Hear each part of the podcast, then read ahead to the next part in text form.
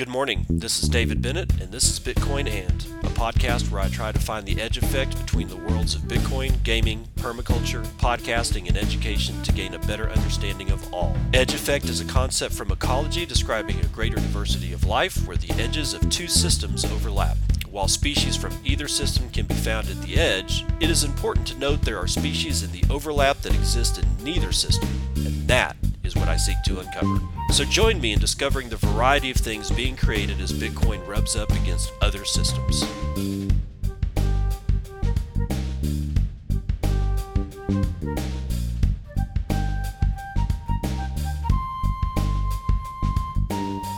It is 5:59 a.m. Central Daylight Time. It is the 14th of April, 2021.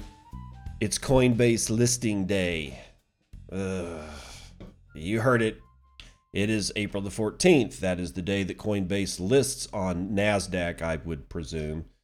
Uh, $65 billion is what the valuation is going at. At the moment, people have said that it could be as high as 100, but it will list at least at $65 billion sometime today. When? Well, that's anybody's guess. Apparently, when companies list, it's a surprise. You know it's going to happen on a certain day. You just don't know when. Is it 8:30 in the morning? No, because the markets aren't open. Is it when the bell rings? Well, not necessarily.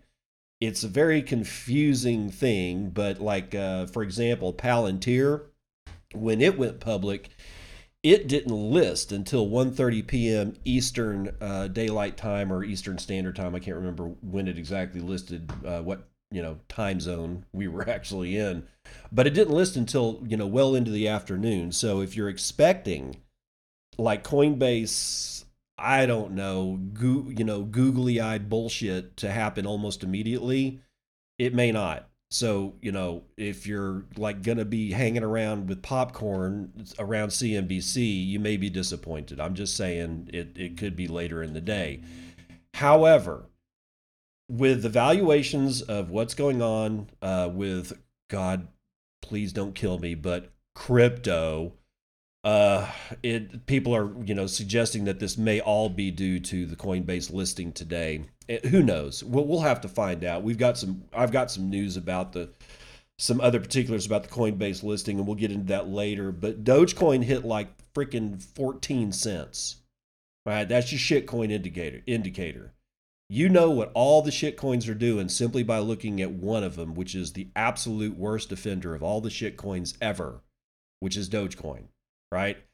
I'm starting to really like I used to hold my bag of Dogecoin very closely because I thought it was cute and it was like, you know, when I first got in and I was really stu- it was a reminder to me that I was really really dumb and the oppor- opportunity cost that uh, I basically put on the fucking shelf to buy a goddamn bag of Doge is coming back to bite me in the ass. Because yes, if I sold my Doge right now, I would make some money how much more money would I have had if I had just stayed in Bitcoin? But there was no way to, for me to know because as a noob in 2015, I fell down the same stupid holes into the st- same stupid traps as everybody else. Almost nobody is immune to this. Okay, so if you're holding a bag of shit and you you've turned into a maximalist, don't feel bad. We've all done it. And the people that say that they they didn't do it, uh, I, I, I would, I'm going to suggest that there are probably a few, but when I mean few, I literally mean very, very few that did that shit. Okay. But for the rest of us plebs or plebes, however you want to pronounce it, we all made mistakes. We've all made mistakes. And I, I have to eat the opportunity cost of that shit. But it goes to show, and I've got a news story about this too well, let's just let Dergigi tell you in his own words what he thinks is going to happen because I tweeted out, given a particular news story that you'll hear in a sec, that we thought this was starting to look like 2017 with the ICOs. I commented that it's much, much worse. Let's hear what Gigi has to say. In a tweet on February the 11th, 2020, okay, this was well over a year ago. Gigi writes this Mark my words, people have not learned. The next mania will have all the scams again old shit coins, new shit coins, government shit coins, and worse. Prepare accordingly and try to save those who are willing to be saved, or at least save yourself. The hype is here. It's coming. I can tell because of the Dogecoin shitcoin indicator. Okay? It's bad. Don't get fooled. Do not make the mistakes that I've made. Okay, I I am I am going to have to eat quite a bit of opportunity cost. I got to live with that. All right. Now, with the warnings about the hype said, let's get into the morning roundup with Coinbase awards all employees with 100 shares in surprise bribery. Oh, I'm sorry, I mean giveaway. Decrypt.co's Jeff John Roberts has this. when Coinbase goes public on Wednesday, the list of people eligible to cash in will be longer than expected. That's thanks to a recent decision by the company to hand out 100 shares to its approximately 1,700 employees around the world. The giveaway means that every full time employee at the company is poised to become $25,000 richer based on the $250 reference price set by the NASDAQ Stock Exchange on Tuesday. The actual price at which the stock begins to trade, however, could be significantly higher or lower. The surprise gift was actually announced during a Coinbase all hands meeting on March the 25th. The Irish publication Business Post first reported the 100 share distribution upon learning of it from employees at Coinbase's Dublin office. A Coinbase spokesperson confirmed the giveaway to Decrypt today, describing it as a thank you to the company's staff. In recent years, Coinbase has replaced equity grants to new employees with so called restricted stock units or RSUs that permit recipients to acquire shares over time. By contrast, the March 25th distribution amounts to a no strings attached grant. Like other tech and fintech companies, Coinbase relies on contractors to perform many lower level jobs, so people who provide the company with tasks like cafeteria and janitorial services will not re- receive any of the largesse. Meanwhile, former and current senior executives at the company are already they are already awash in Coinbase shares. These include, of course, CEO Brian Armstrong, but also Coinbase's head of product and chief legal officer who are sitting on hundreds of thousands or millions of shares according to regulatory filings. Coinbase is making its shares available to a public or to the public via a direct listing, which differs from a traditional initial public offering in that the company in question does not rely on underwriters and does not issue a new batch of shares. Coinbase stock is expected to begin trading Wednesday morning San Francisco time, where the company is headquartered. The listing marks a major milestone for the crypto industry as a whole and is expected to inform the price of other crypto companies and have broader implications for Bitcoin. Okay, so what is this? it's a bribe. With the amount of shares that are going to be doled out anyway to the full time employees of Coinbase, I think Brian Armstrong is, is fearful that people will dump their Coinbase shares for, for Bitcoin or God forbid some other bullshit, you know, thing that they do. They he's just I think he's afraid of dumping their the shares, which will plummet the price of Coinbase and make an may, possibly make for an embarrassing show sometime today, whenever that is. This this news story is saying that it's going to list this morning, but honestly, nobody really knows exactly when it's going to list. But be that as it may, so an extra 100 shares for 1,700 employees. Yeah, $25,000 a piece. You know, that's that's not bad, but, you know, eh, honestly, they should just dump the shares that those shares and their coinbase shares anyway and just buy bitcoin honestly. But whatever. Now ben the carman is taking a note from uh, nick carter and is becoming a, quite a violent person himself. I'm, I'm very impressed honestly. He's got this one out of Bitcoin Magazine uh, entitled "Using Discrete Log Contracts to Attack Bitcoin Forks." Currently, there are many blockchains with minuscule amounts of hash power compared with Bitcoin, and yet they rarely see attacks. I believe that this is because of external factors that prevent miners from taking advantage of this potential revenue stream. Discrete log contracts are a method to mitigate those external factors so that miners have the ability to attack minority blockchains. If one wanted to attack a minority blockchain, oh, let's say BSV, the current best way would be to steal Bitcoin from an exchange. This could be done by depositing some BSV into an exchange, selling it for Bitcoin, withdrawing said Bitcoin, and then executing a 51% attack such that the original BSV deposit never happened.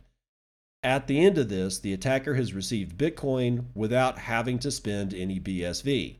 There are a few problems with this attack scenario that make it difficult to execute. One is that most exchanges require KYC procedures for trading and withdrawal.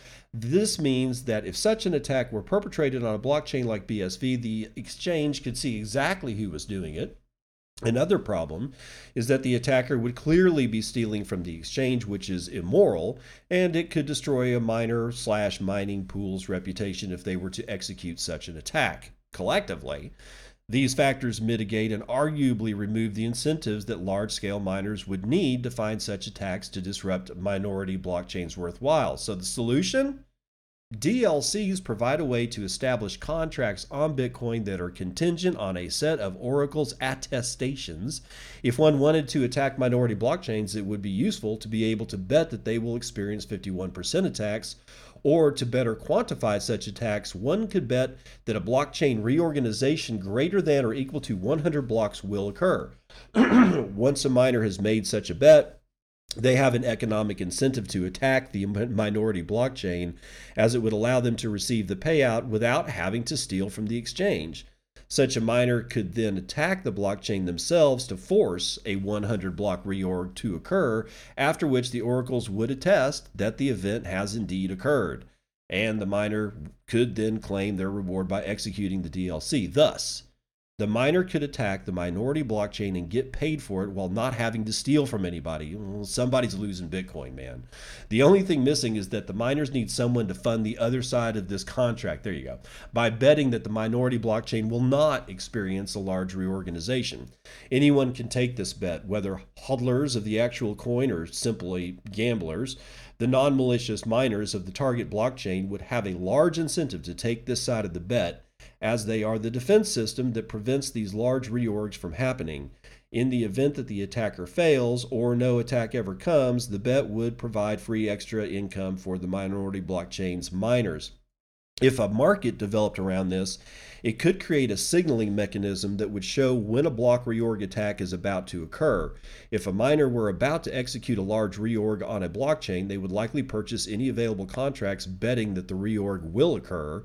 This mass buying of the contracts could signal to the market that a reorg is coming, and entities like exchanges could temporarily halt deposits and withdrawals to mitigate risk. In summary, today Bitcoin miners do not have a way to profit from attacking minority blockchains without stealing from a regulated entity. DLCs provide an alternative that could function as a marketplace for pricing the cost to attack minority blockchains. Okay, that's an interesting concept. The, o- the the only problem I see here is who's going to take the other side of that bet. I sure as shit wouldn't. I mean, the second I saw that, I was. Uh, uh, but, however, okay, hold on. Just, the thought just occurred to me. If a large amount of DLCs were signaling a, an attack on BSV, it would only take one time for an attack to occur. And it does, and honestly, it wouldn't even have to be successful. Let's say there was like all of a sudden it was it was broadcast to I don't know the the the, the Bitcoin sphere that this shit was going to happen. Like three DLCs get flashed and it says, "Hey, you know, looks like uh, we're taking the side of the bet that BSV is going to be attacked on a 51%." and then the attack occurs. But the attack fails and a 100 block reorg doesn't occur, let's say it's only 10 blocks. Okay, so you lose that side of the, the, the people that made that side of the bet on the DLC, they lose. However, now you've injected information into the system that suggests, oh shit, we knew it was coming. And then you do it again. But that time, the second time, maybe it's successful, or maybe the second time it just gets close So 98 blocks that got reorged, you lose the bet again. Well, you got closer this time, right? Maybe the third time's a charm, and maybe the third time is when all the exchanges halt trading on BSV. Everybody gets scared and like or starts trying to dump their BSV, and then the, the the exchanges say we're stopping withdrawals because it's just draining the reserves and everybody's selling the shit and it's crashing the price. Now you've got something because it's a social attack along that's being enabled by a technological attack. So it's not just a one-time deal. Like you know, Ben's got a, Ben's actually got a pretty a pretty viable plan, but I think the plan is only executable if it becomes socialized. If you socialize this attack and you do it again and again and again, understanding that you don't have to win the first five times, all you have to do is scare the piss out of people, now you got something. And I would love to see it, by the way. I think it would be funny as shit. Binance is going to list Coinbase stock token coin to trade against BUSD. Decrypt.co's Tim Copeland tells us about it. Crypto exchange Binance plans to list a tokenized version of crypto exchange Coinbase's stock once it goes public later today. This will let users buy and sell fractions of a share if they so wish. Coinbase is set to go public via direct listing on the NASDAQ in what's been described as a watershed moment for crypto. NASDAQ has given the stock, which will trade under the ticket COIN, C O I N, a reference price of 250 million, or 250 million, sorry guys, $250, providing a valuation of right around 64 million? I don't think that's right, dude. I don't think that's right. Whatever. Binance's tokenized stocks are tokens backed by the underlying stock. A German investment firm looks after the stock on behalf of Binance. Because they are bought and sold as tokens, they can be divided and fractions can be sold. If the token produces dividends, they will be divided amongst the token holders. Binance users can trade the stocks during traditional exchange hours, unlike cryptocurrencies, which are traded 24 7. The exchange only started listing tokenized stocks on Monday. Okay, it's now Wednesday, guys. The first stock available was Tesla, which blew up in value throughout 2020. Binance's move into tokenized stocks follows the success of its rival exchange FTX, which offers a wider array or array of tokenized stocks including Tesla, MicroStrategy, PayPal, and Amazon. On Monday, FTX CEO Sam Bankman-Fried commented on Binance's recent addition of tokenized stocks, stating, quote, this is just their beta. Only by competing and challenging each other uh, to do better can we push this industry forward. End quote. So immediately we see Binance listing uh, Coinbase shares as a token on their blockchain, which begs the question: Do we need Ethereum? I mean, is it is it is it necessary that that you know decentralized finance occurs on on uh, on Ethereum? I don't think so. And and Binance is is kind of creeping up on uh, their token is creeping up on Ethereum's market cap in a pretty vicious way. Uh, if I was an Ethereum, I I wouldn't be all I wouldn't be all that happy about it. I'll tell you that much. Now, the greatest Michael Saylor interview ever was done by a toddler hodler. Three year old Bitcoin educator interviews Michael Saylor. Brian Quarmby tells us about it from Cointelegraph. Three year old Lily Knight, the world's youngest Bitcoin educator, interviewed billionaire MicroStrategy founder Michael Saylor for her YouTube channel in a video that dropped on April the 13th. In the interview, Lily noted that Saylor's accumulation of more than $2 billion worth of Bitcoin since August 2020 had been a ballsy move. The toddler and unconfirmed hodler became something of a viral sensation in the crypto space in mid February after she, aided by her parents, clearly, published a video explaining Bitcoin's dynamics using Skittles candy. The video caught the attention of Saylor and fellow crypto billionaire uh, Tyler Winklevoss, and both retweeted the video. Winklevoss added that, quote, Lily, a three year old, understands Bitcoin better than most central bankers, end quote. Lily's father noted in a Reddit thread that the ridiculous idea to interview Saylor had come after he reached out to thank the corporate world's biggest Bitcoin cheerleader for retweeting the video. Saylor was responsive to the idea. Her father revealed that the video required a lot of editing, as he had to plead and bribe Lily to sit still as they pre recorded the questions for the MicroStrategy founder to, to answer later. Quote, we recorded her side of the interview and then zoomed with him and played her questions, pausing after each one for him to answer. I wish we could do it live, but she's so unpredictable at this age. she just might break out into a Frozen song or something, maybe when she's a little older.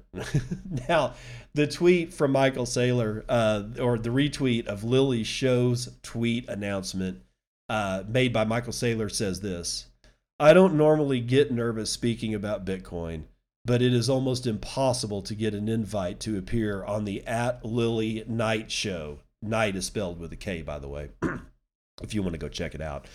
The first question Lily asked was, When did you first buy Bitcoin? What convinced you to buy? Saylor said that he'd been searching for new treasury strat- strategies to preserve shareholder value in March of 2020 due to a gnawing suspicion that the money was broken he added, quote, I went on a mad quest to find a solution, and I was delighted to discover Bitcoin, a store of value over long periods of time. So once I discovered Bitcoin and understood all of its characteristics as a digital monetary network, I started buying it, and I haven't stopped, end quote. The young crypto educator said that a lot of people are confused by Bitcoin and asked Mr. Saylor, What do you think is the biggest misconception? The billionaire said people often characterize Bitcoin as purely an investment idea or speculative asset. However, he describes it as the world's first monetary network. Quote, Bitcoin is the world's first digital monetary network and it's a technology. and when you start thinking of it as a better technology for money, then you realize that it's not just a trade. It's actually a way to think about the world, end quote. This may have gone over Lily's head. She finished up by asking, What's next for you? with Saylor responding that he's looking forward to doing everything he can to spread Bitcoin to billions of people and also educate the world on the benefits of Bitcoin. End quote. Quote. And when I get some free time, I'm going to buy myself some Bitcoin, he added.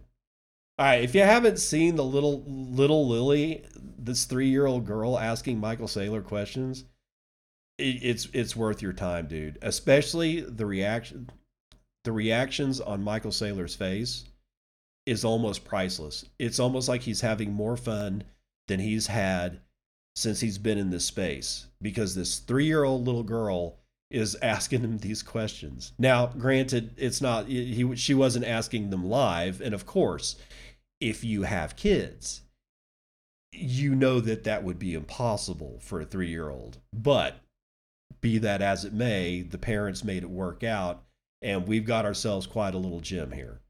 Like I said, if you hadn't seen it, go look for it. you can find it at Lily Knight Show. That's L I L Y K N I G T S H O W. It's worth your time. it was worth mine.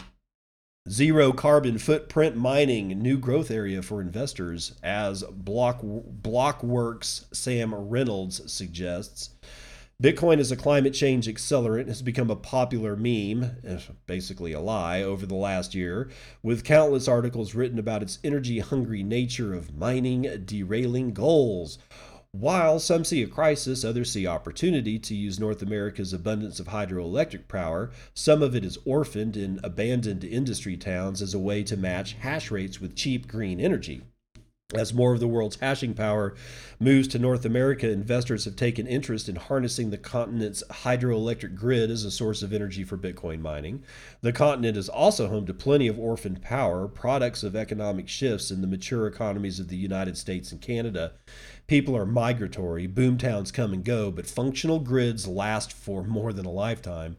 One example of a company capitalizing on the demand for carbon friendly Bitcoin is Gryphon Digital Mining, which recently closed a $14 million Series A round, which institutional investors bought nearly a third of. Gryphon boasts a blue chip board that has poached talent from FANG as well as Disney and NASDAQ.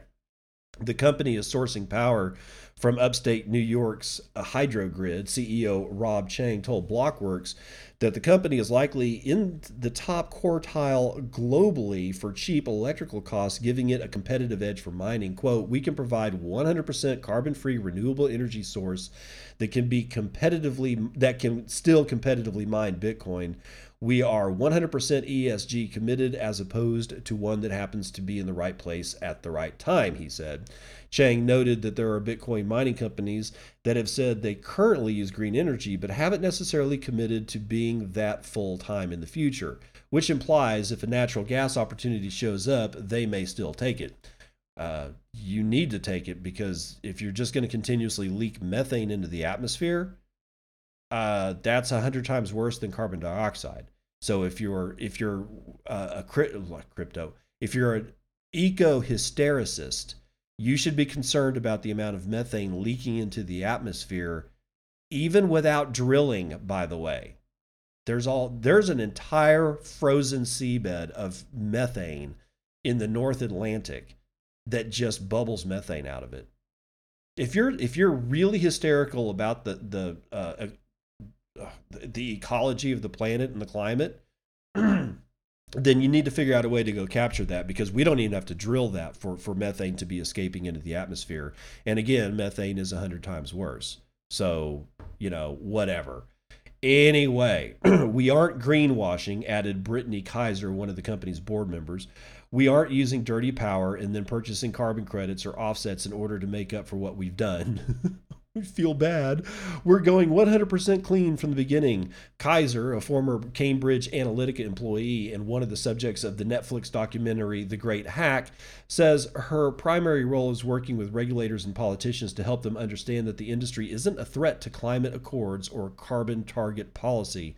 A number of states and counties within the U.S. are looking at passing bills or other laws that encourage mining, Kaiser said highlighting that some rural areas are pushing for tax incentives for mining to utilize their stranded power. Quote, we're going to see a lot more hashing power come to the United States because of this, she said. Okay, let's just go ahead and end it there because everything else is basically kind of fluff and talking about people moving back into uh, rural areas, which is happening at a at a frightening pace, whether this was going to happen or not. Um, what I can say about this is that green the green new deal in some form what some form fashion way shape or another is coming and it ain't just coming to the united states if you're wor- if you're like in the united states and you're worried about aoc sitting up there screaming about the green new deal this is a global thing bro. It is not stopping in the united states. So since it is going to happen the only thing that we can really do is mitigate our exposure to it by taking up the reins first, making sure that it's profitable first, making sure that our mining and hashing power are secured first beyond anything else. Then we can bitch about whatever Greta Thunberg's saying, or Thunberg, or however you pronounce her name. Uh, we can worry about what she's saying afterwards. But there's no reason. But see, here's the here's the deal: is that climate hysteria aside, and your hatred for AOC aside, actually, it's I I I don't want to say that I hate her, but I don't like her. I think she's a moron. Okay, that's just up front. I am not on these people's side, but I'm a realist. They're in power. They have the money printers at full blast. The economy is going to get crushed, and all the time they're going to be spewing bullshit about the climate. So therefore, public opinion is going to swing to their side and they're going to hate dirty miners. They're going to love clean miners, and clean miners are going to love being clean miners for if and only if the following occur. They really truly find energy that is damn near 100% free for them to utilize so that their overhead is almost all capital expenditure and labor and not an, in, an input of power to be able to do this. They find that those miners get happy, not because they're helping the earth, not because they're hugging trees, not because they're hippie freaks. No, it all boils down to capitalism. Capitalism is what's going to drive the clean energy movement in Bitcoin because If you're using energy at 27 cents a kilowatt hour to mine Bitcoin, you're barely breaking even at this price. I think. I'm probably wrong, but you get my point, right? If you're paying nothing for power, well then all the better, right? And you're just paying so you could you could actually recalculate uh, what you're paying for power simply by like depreciate putting on a depreciation schedule all your capex and then take into consider your labor how much time you spend mining, project that over 10 years, and then you can get a kilowatt hour price, but it has nothing to do with what you're actually paying for energy. Get it? And therefore, you can just demonstrate that, hey, we're with you guys. Where's our green grants? Give us money. You got the money printers going burr, bro. Let's get it done. Let's get it done. I'm just saying, bro. Okay, now, speaking of bro down, Ripple CTO says that it's time to seriously consider selling some crypto. Meanwhile, XRP hit a dollar eighty-one. Yes, it's another shitcoin uh, indicator. Jeff Benson, please tell us what the hell this idiot David Schwartz is doing. Ripple Lab CTO David Schwartz is giving some reasonably sound investment advice. Oh, so, yes, sell your shit bags. I, that is good advice. Though it comes at a strange time for the payments network. Quote, if you have life changing amounts of cryptocurrency, please take some time to seriously consider selling some to reduce your risk and exposure, tweeted Schwartz, before adding, quote, this is not any kind of prediction about what the market will do, end quote. Yeah, God forbid this should be, you know, investment advice. He went on to say that hodlers should reevaluate, reevaluate if they have at least half a year's earnings in crypto and or significant debt. Given the hot state of the crypto market, Ripple has risen 850% in the last year, and while Bitcoin is only up 790% to $63,000. That's probably most long term holders. Schwartz has taken his own advice in the past and dumped on retail. He admitted in 2019 of having sold $40,000 worth of Ethereum before the peak of the late 2017 bull run to buy solar panels. In the latest thread, he suggested that he shouldn't have sold all of it. Quote, I guess I was thinking it would go back down and I'd buy back in, he tweeted, but it didn't. You can regret taking too little risk too, of course, end quote. When taken alone, Schwartz's tweets are hardly controversial. When your risky investment into a relatively vi- volatile asset pays off, best to convert some into profit, into something more stable. So, oh God, Be- sorry, I messed that up. Best to convert some of the profit into something more stable. Like what? The US dollar? Do you find that stable? Excuse me, pardon me. That's what why retirement mutual funds rebalance every year to increase the percentage of bonds relative to stocks. It locks in earnings. In what? The US dollar? Jesus. But the tweets come during the middle of a $1.3 billion SEC lawsuit against Ripple Labs over what the agency views as unregistered security sales of the payment network's XRP token. That case hinges on whether XRP is, in fact, an investment contract or merely a virtual currency. Ripple just yesterday filed a motion to dismiss the SEC's suit after the tech firm won three fairly significant decisions. First, the SEC will have to share some documents detailing its discussions with Ripple. Second, Ripple can redact some of the executive's private email exchanges, thereby limiting what the SEC can use as ammo. And last, the SEC's request for executives' personal financial data was denied, which I don't understand, but I don't know how that. I think the judge is on the take. Honestly, that's what I think. I think he's. I think he's corrupt. I think he holds a bag of fucking Ripple. I think he's going to be promised even more Ripple if he does what David Schwartz and that idiot Garlinghouse tells him to do, or her, as the case may be. Uh, I because there's no reason not to like uh, be able to get the personal financial records of the people that started this company if they are accused of securities fraud. I'm sorry, there's just no reason not to. Anyway, but this case isn't over yet. Usually, company executives try to maintain a low profile during legal proceedings, lest their words become evidence.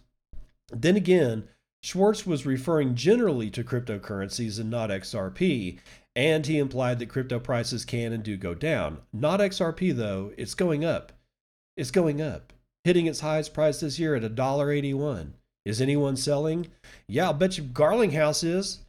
Him and freaking Schwartz are the worst offenders of dumping their bags of crap on retail. And they're probably going to, okay, they're probably not going to do it. But the fact that Schwartz opens his big fat mouth in the middle of an SEC lawsuit, just because he doesn't specifically mention Ripple, does not mean that everybody at Cripple should be just floored that Schwartz would be that idiotic to say anything in public about cryptocurrency, anything. If you're getting sued by the SEC for securities violation, the last thing that you want to do is talk about anything that might even be considered a security. You talk about what you ate for dinner that night, not dumping your bags on retail. Let's run the numbers.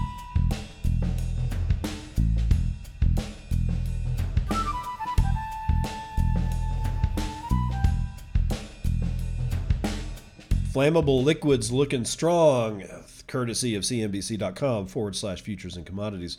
Oil is up a buck and a half, $61.08 buys you a barrel of West Texas Intermediate, while uh, Brent North Sea is also up a buck and a, or sorry, one not a buck and a half, a percent and a half. Okay, that's what West Texas is up, not a buck and a half, a percent and a half.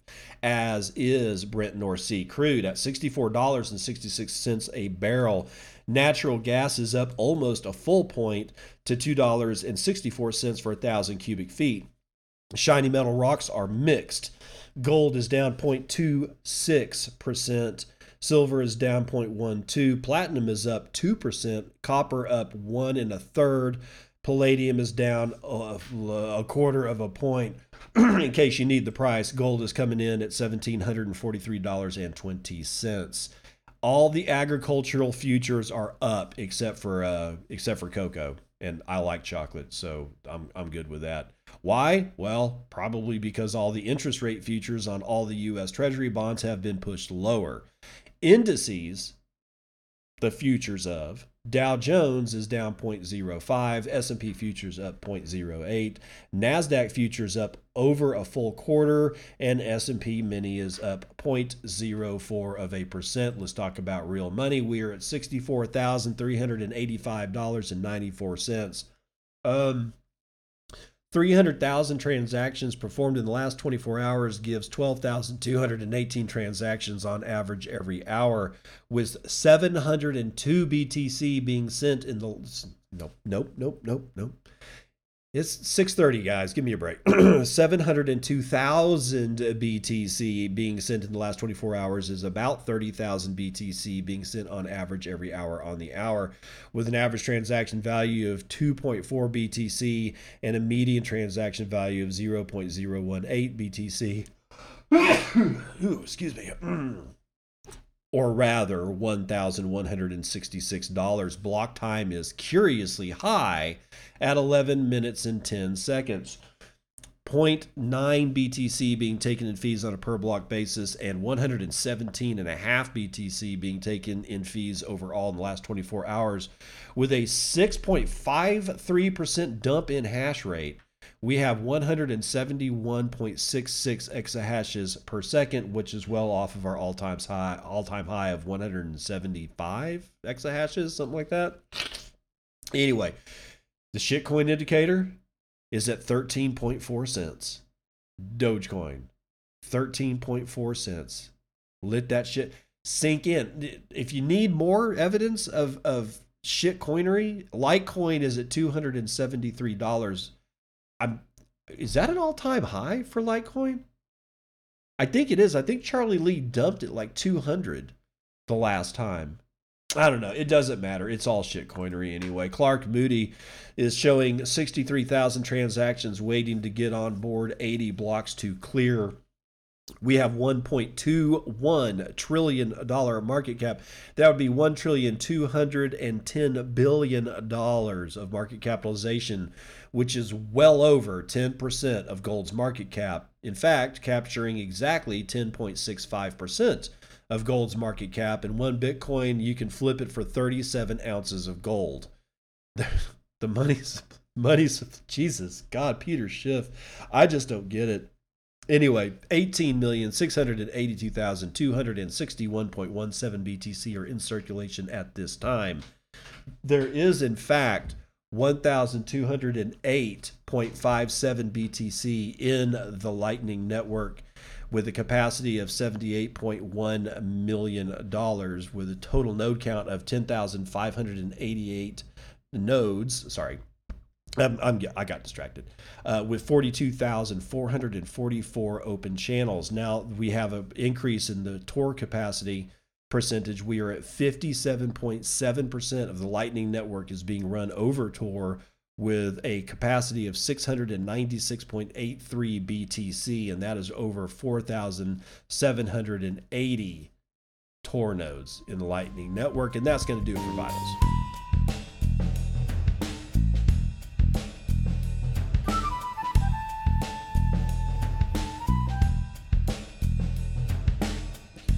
Signal's dirty dealings come back to bite them in the ass. Welcome to part two of the morning roundup. We're going to start with this one. Brian Quarmby from Cointelegraph revealed top four user complaints about Signal's new crypto payments beta. Mm-hmm.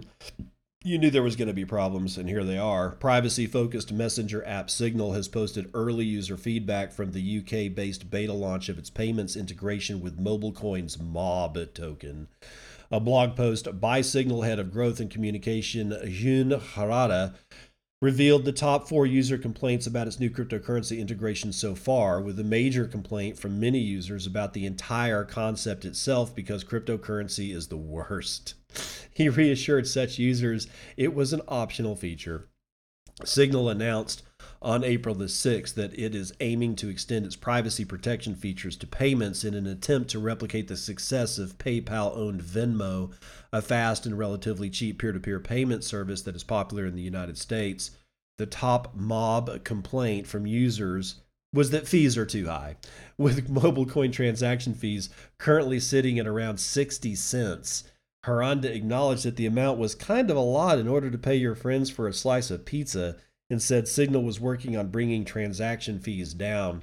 Another complaint surrounded uh, the difficulty of getting funds in and out. Currently, UK based users have to wire transfer money to exchanges that support MobileCoin, which subsequently incurs extra funding, transaction, and withdrawal fees that compound on top of Signal's already existing fees. Lastly, the firm reported that the price volatility of MOB was a big concern for users. The token currently holds an obscure position in the crypto marketplace. MOB went live in December 2020 with 250 million coin minted at Genesis and mainly trades on FTX with a daily volume of around $20 million. The token has its price, but no market cap listed on CoinGecko. Harada said that the company had considered alternatives such as Zcash or Light Zcash or Lightning. In the case of Zcash, while it was very private, it wasn't fast or mobile oriented enough. Lightning, meanwhile, does not have quote very strong privacy guarantees. However, he added quote these projects are all continuously improving, and we hope. Uh, and we hope are focusing on getting closer to being integratable by an app like Signal so that it would be possible in the future. I'm going to pause right there. Breeze Wallet and uh, Sphinx Chat uh, made those integrations uh, fairly fairly easy. They, they did it. Why can't you Signal? I mean, is is your tech team just like I don't know retarded or something? Are they just unable to change their own diapers? The the whole notion that there's privacy problems in Lightning is so overblown. It's not even funny. It's difficulty of integration, that's on you, buddy. That's on you. That's not Lightning's fault. That's your inability to do to bootstrap some simple shit. I mean, go to, you know, ask Nicholas Dorier or Dorier, however you pronounce his name. I think it's Dorier. So if I mispronounce your name, Nicholas, I'm sorry. But or or go get with the guys with Chat app. Or oh, I don't know. Ask Breeze Wallet for help. Jesus, it's not that fucking difficult, guys. Signal's integration with Mob doesn't appear to have gone as smoothly as first hope, with some members of the community labeling the token as shitcoin. It is. In questioning Signal's relationship with MobileCoin and Signal founder Moxie Marlinspike after he reportedly appeared on an early draft of MobileCoin's white paper as its chief technology officer, honey, that is a conflict of interest. And it doesn't matter if it's illegal or not. These are the people you stay away from. Conflict of interest people are people that you should stay as far away from as humanly possible.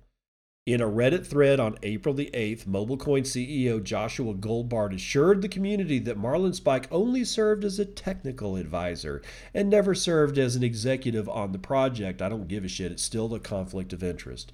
Others have drawn attention to a suspicious rise in the price of the coin. CoinGecko shows the price surge from $7 on March 28th to around $65 on April the 6th before Signal announced its integration with MobileCoin. Mob hit an all-time high of $69 on April the 7th, which was followed by a crash to 40 the very next day. As of today, Mob is sitting at $53.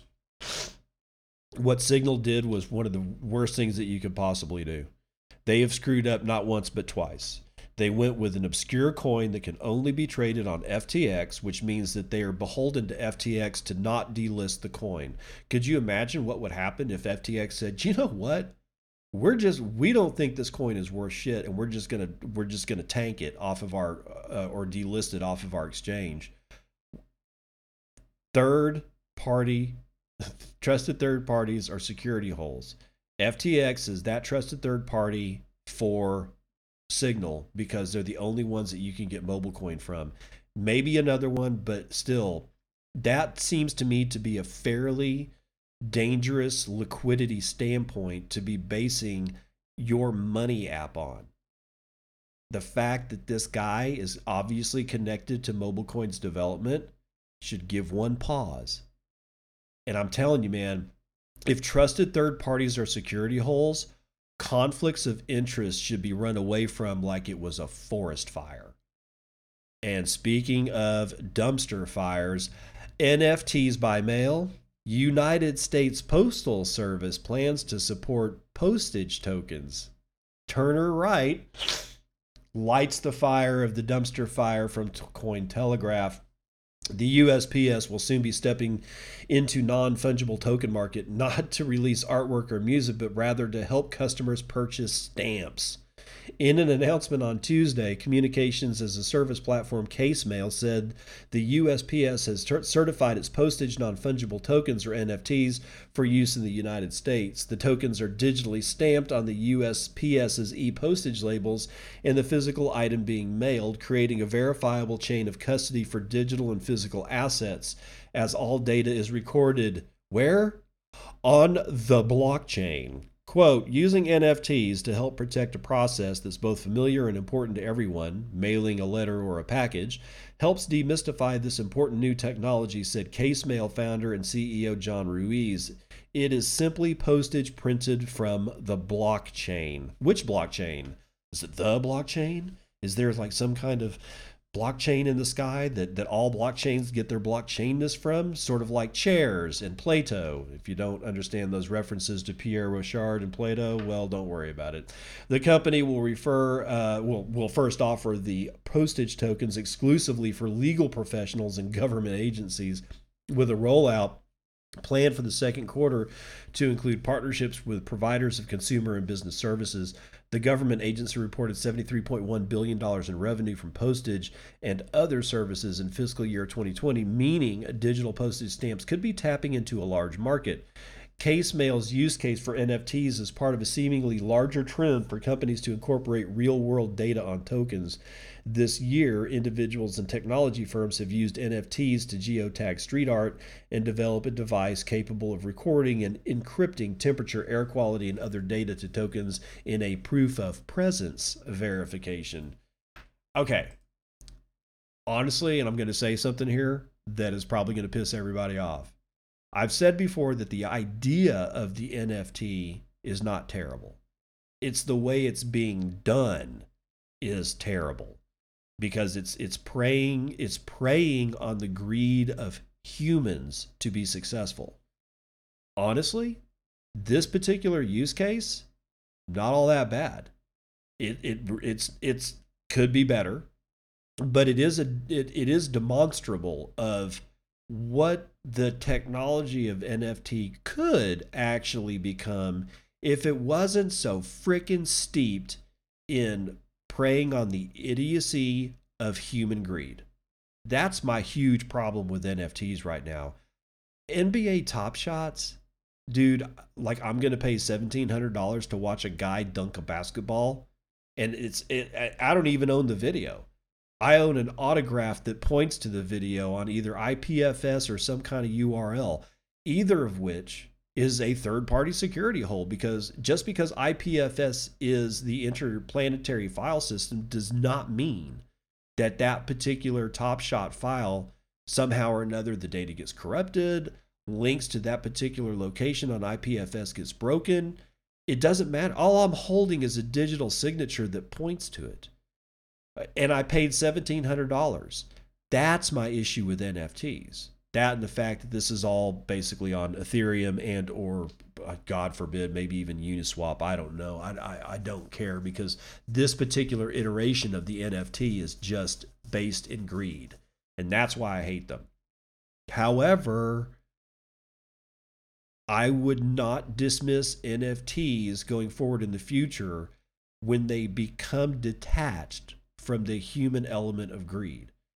And if now if these stamps start going for seventeen hundred dollars and somebody wants to buy your old you know mailing envelope for like fifteen hundred dollars because it's got an NFT stamp of Michael Jordan slam dunking you know during his prime, I got a problem with that. But this particular one, I could see this going forward. I could see this actually working. It needs to be on the Lightning Network or Liquid or something like that and not on bullshit, you know, Ethereum, but I'm not all that upset with this particular one. So if you're gonna crush me in in, in the comments and in my uh, uh, Twitter feed, feel feel free. It's okay, and tell me exactly how I'm wrong because if I'm wrong, I want to know. Uh, speaking of being wrong, India's crypto bill will protect investor from volatility, says finance minister. Uh, Ekin Gank, I think is how you pronounce it, has this one from decrypt.co. Anurag Thakur, Indian Minister of State for Finance uh, and Corporate Affairs, said in an interview with Times Now yesterday that the government plans to protect investors against the volatility of the cryptocurrency market. Yeah, good luck. Precisely how India's lawmakers plan to do that remains unclear. Of course quote, the fluctuations in the price of cryptocurrencies are so high, unlike that of fiat currencies, and that has an impact on the investors, the minister said. So we need to keep investor protection in mind while framing a law.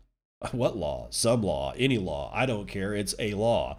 India's much anticipated crypto bill was previously scheduled for parliamentary introduction by last week, but the plans changed due to local elections, the minister said. As the government continues to drop hints as to what the bill might contain, the Indian crypto industry closely examines each and every statement coming out of the ministers, and this one is no different. Indian crypto industry representatives told Decrypt that the government may be considering a form of market circuit breakers, limiting the number of transactions on crypto exchanges under certain conditions. But most importantly, it's an even stronger sign that the regulatory framework, instead of a ban, as previously feared, is in the making, some said. Others, however, remain skeptical and worry that an outright ban may still be in the works. The minister's words didn't come as a surprise to many in the industry, as India's government has long considered ways of protecting crypto investors. In our in our past conversations with lawmakers, said Sumit Gupta, CEO and CEO founder or and co-founder of crypto exchange CoinDCX, told Decrypt one major concern they highlighted was investor protection in crypto. He said his company only lists 14 carefully selected crypto assets to assuage those concerns and has increased its fraud protection technology. I don't know how though. The minister's words sounded like a form of circuit breakers, said Jagdish Padya, chairman of Block on Capital, a blockchain advisory company. Quote, but let's wait and see, he added. It's a sim- similarly cautious interpretation.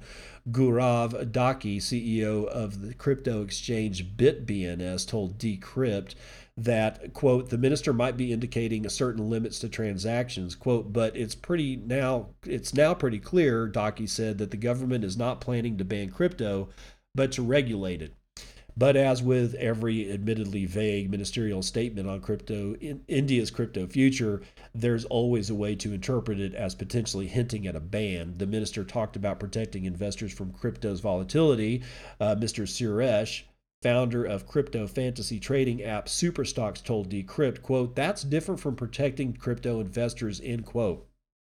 What if that protection is actually in the form of keeping people away from crypto? The draft bill was scheduled to be introduced sometime by April the 8th, the last day of the parliamentary session in India, as Decrypt last month reported, but that didn't happen, the minister Thakur explained, as the parliament adjourned on March the 25th due to elections taking places in, or taking place in five different states. If it had been introduced in the last session, the draft bill would have had a long way to go before coming law both chambers of the parliament, lower and upper chamber, similar to the U.S. Congress, would have had to have debated it. If approved by the parliament, the president would then have the final say on it. While that's a lengthy legislative procedure, the draft bill's introduction to the lower chamber would have finally exposed its details to the public. Instead, crypto entrepreneurs in the country are left only to speculate for the moment.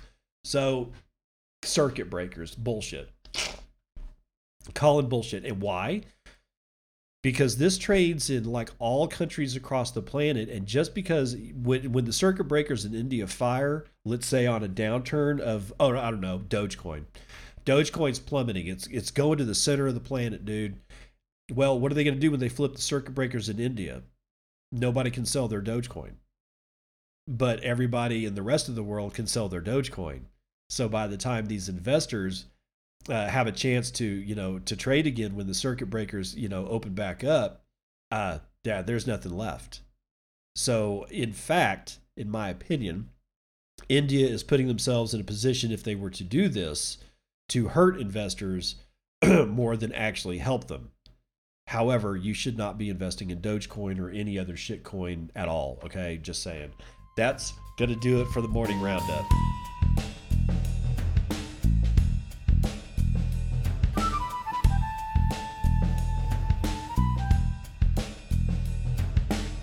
Before I forget, I want to make sure that I run this clip of Joe Kernan talking to uh, Senator McCarthy about Bitcoin. It's it's really interesting. Uh, it looks like uh, Senator McCarthy or Congressman McCarthy, whichever, uh, seems to take a pretty good view on on Bitcoin, and it's really interesting to listen to. So I'll take it away, Joe. I looked back when you were on. It was July of 2019. We were talking about Libra, and you didn't like Libra, but you were very positive about Bitcoin, which subsequently went from seven or 8,000 to where the new high today at 63,000. Coinbase now coming public. When a lot of government types, you're, you're very rare for someone to be positive about this. And I, I don't know if you saw uh, Secretary Yellen and Fed Chair Powell talking about it. Do you think that they have a feeling or a good understanding of, of of digital currencies or Bitcoin at this point? Do they need a little remedial reading, a, a little reading of the Bitcoin standard? What, what would you suggest? Well, I think I was right then and I'm right now. I think they tried to ignore it to make it go away. I think Jamie Dimon will tell you that from the beginning he was wrong. This is moving towards the future. They should not ignore it. They should not only learn more about it, but the basis is going to continue to grow. And this is something that those who regulate, those who are in government that make policy, better start understanding what it means for the future because other countries are moving forward, especially China. I do not want America to fall behind. I want the next century to be ours. That's why I want to look forward, not backwards, and not keep my head in the sand. There you go. Make of it what you will. Sounds pretty good to me. hey, I got this. Uh, I got this joke. It's not from uh, Dad says jokes though. It is in fact from. Uh, let's see. Uh, who is it? Cash Mudsap DM'd me this particular joke. How does the Indian boy say goodbye to his mother? Mumbai.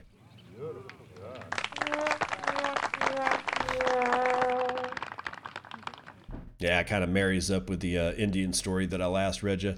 Anyway, yeah, I know. I'm going to get called a racist for that. It's still funny. Come on, everybody needs to lighten the hell up, dude.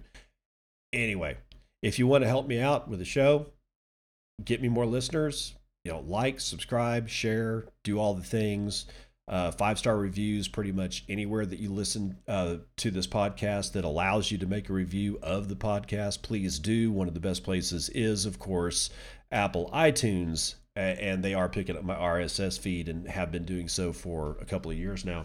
Um, other than that, man, there's not really a whole lot going on. We're gonna have to wait, wait and see what Coinbase does, and see how that, uh, what happens after that. It's going to be an interesting day. It's going to be an interesting rest of the week, and I'm sure I'll have some Coinbase stuff for you tomorrow. That said, I'll see you on the other side. This has been Bitcoin and, and I'm your host, David Bennett. I hope you enjoyed today's episode and hope to see you again real soon. Have a great day.